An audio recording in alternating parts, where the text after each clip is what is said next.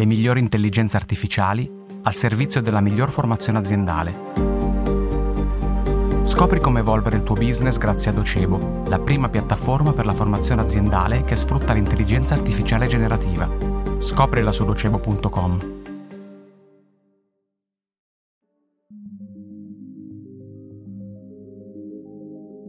In inglese trust è una parola complessa.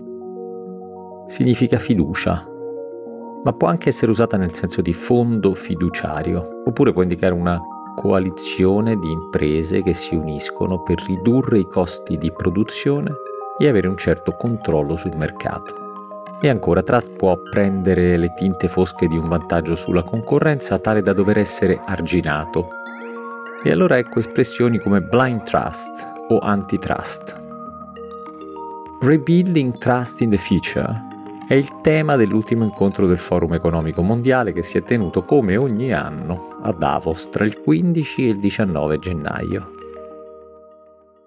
Trust è anche il titolo di uno straordinario romanzo che nel 2023 ha vinto il premio Pulitzer per la narrativa. Il suo autore, lo statunitense Hernan Diaz, è nato e ha studiato in Argentina. Trust racconta di un finanziere che si è arricchito speculando durante la Grande Depressione di fine anni venti, della moglie geniale che ha sposato quell'uomo e di una ragazza ingaggiata come ghostwriter per scriverne la biografia. Ripercorrendo il Novecento, Hernan Diaz mostra gli stessi eventi da prospettive diverse e in questo modo dimostra quanto sia determinante il punto di vista. Perché a seconda di dove si indirizza la luce, qualcosa finisce nell'ombra. Le pagine di Trust sono una chiave per capire il senso profondo della conferenza annuale di Davos, perché anche il Forum economico mondiale ha diverse verità sovrapposte e qualcosa è in piena luce e qualcos'altro rimane nell'ombra.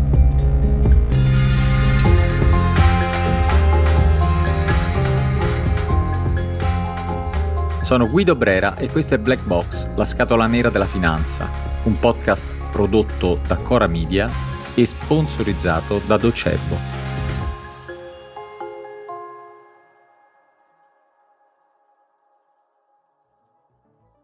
Trust è una parola che racchiude molteplici significati, come un poliedro con le sue tante facce, come quel celebre passaggio di un padre della poesia americana, Walt Whitman, sono vasto, contengo moltitudini. La parola trust è la cornice tematica della riunione annuale del Forum economico di Davos. In principio si chiamava Simposio Europea del Management, organizzato nel 1971 in Svizzera.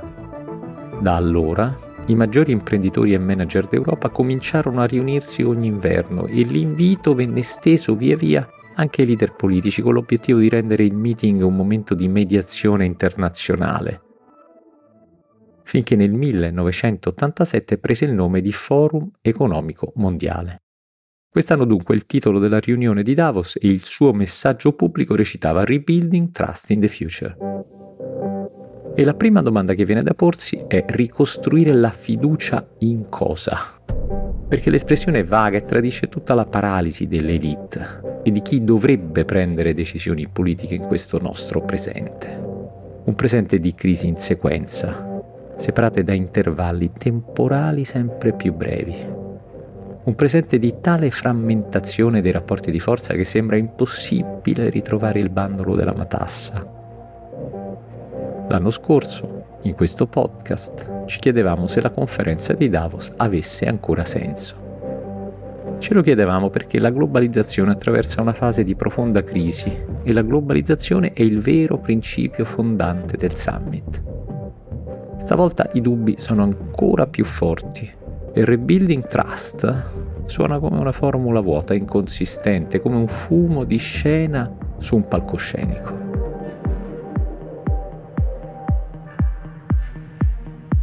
Quattro sono i temi chiave di questa edizione del forum i pilastri che lo hanno sorretto, come i pilastri della terra rosicchiati da armi e fiamme, nella poesia del genio argentino di Jorge Luis Borges.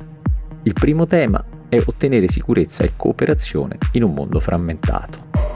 In pratica suona come il manifesto del de-risking occidentale di cui abbiamo parlato nella puntata 50 di Black Box, cioè lanciare politiche protezionistiche e riportare in casa molte produzioni che erano state spostate all'estero così da rendere sicure le catene di approvvigionamento.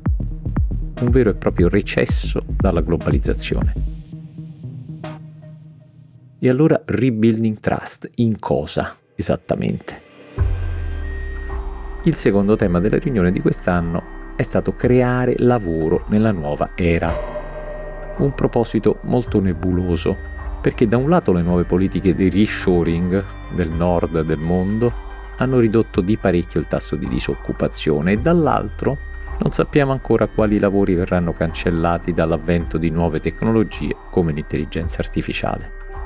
E proprio AI, ovvero intelligenza artificiale, era il terzo tema di Davos l'intelligenza artificiale come forza motrice dell'economia e della società.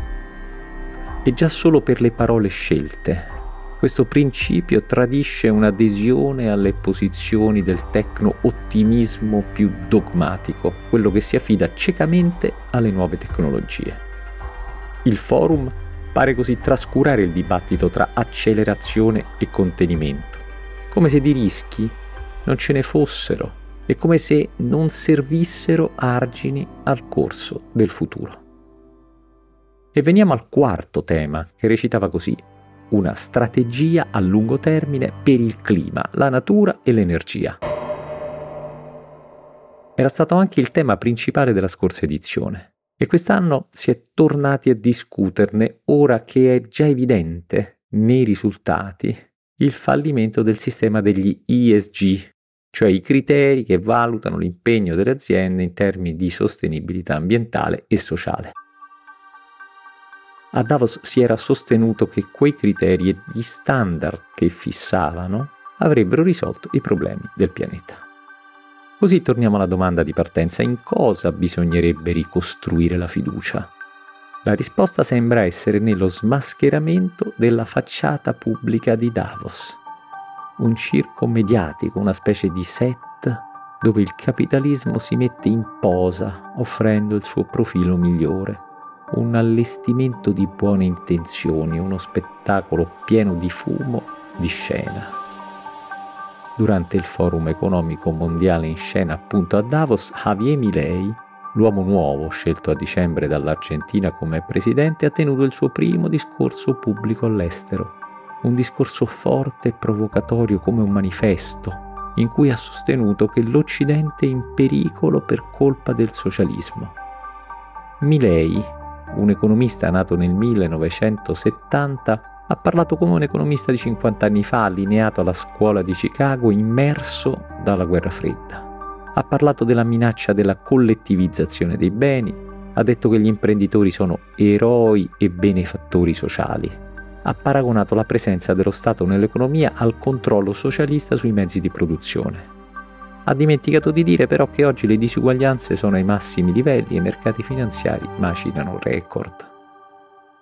Il discorso di Milei è forse comprensibile in Argentina, dove le politiche scelerate di orientamento populista hanno devastato il paese, generando una iperinflazione endemica e trasformando la valuta in una sorta di carta straccia ma è meno comprensibile l'entusiasmo che quel discorso ha suscitato nei campioni del tecno-ottimismo, che hanno rilanciato in rete le parole di Milei come se fossero nuove. Insomma, un certo capitalismo della Valley è rimasto folgorato dalla riedizione delle teorie di von Hayek a cent'anni dalla loro formulazione.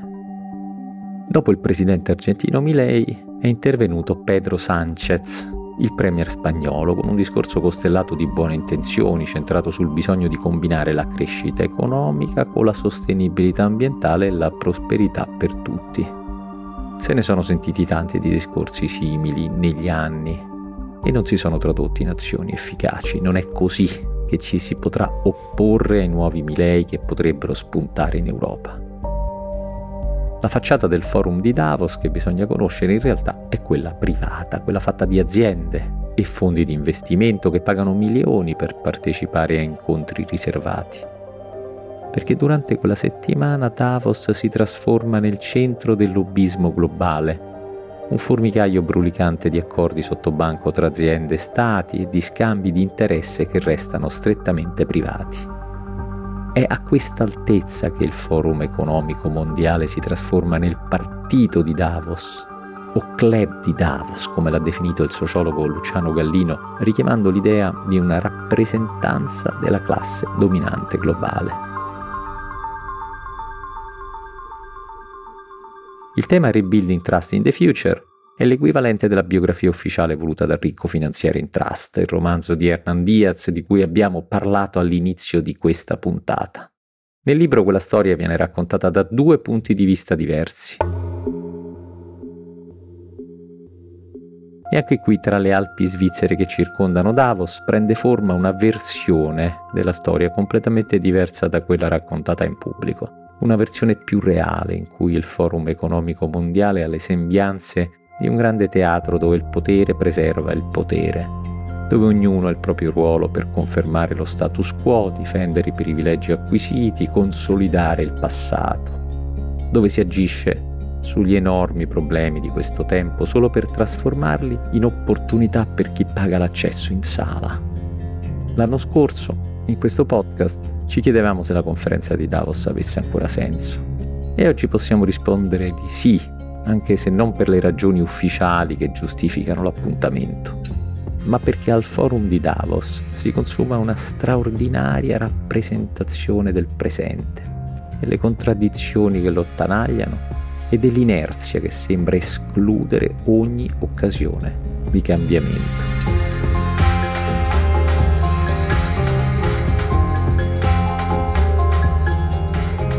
Black Box è un podcast di Cora News, prodotto da Cora Media e sponsorizzato da Docebo. Scritto da Guido Brera con i Diavoli, la cura editoriale di Francesca Milano, la sigla e il sound design sono di Luca Micheli, la post-produzione e il montaggio sono di Luca Micheli e Emanuele Moscatelli. Il producer è Alex Peverenzo.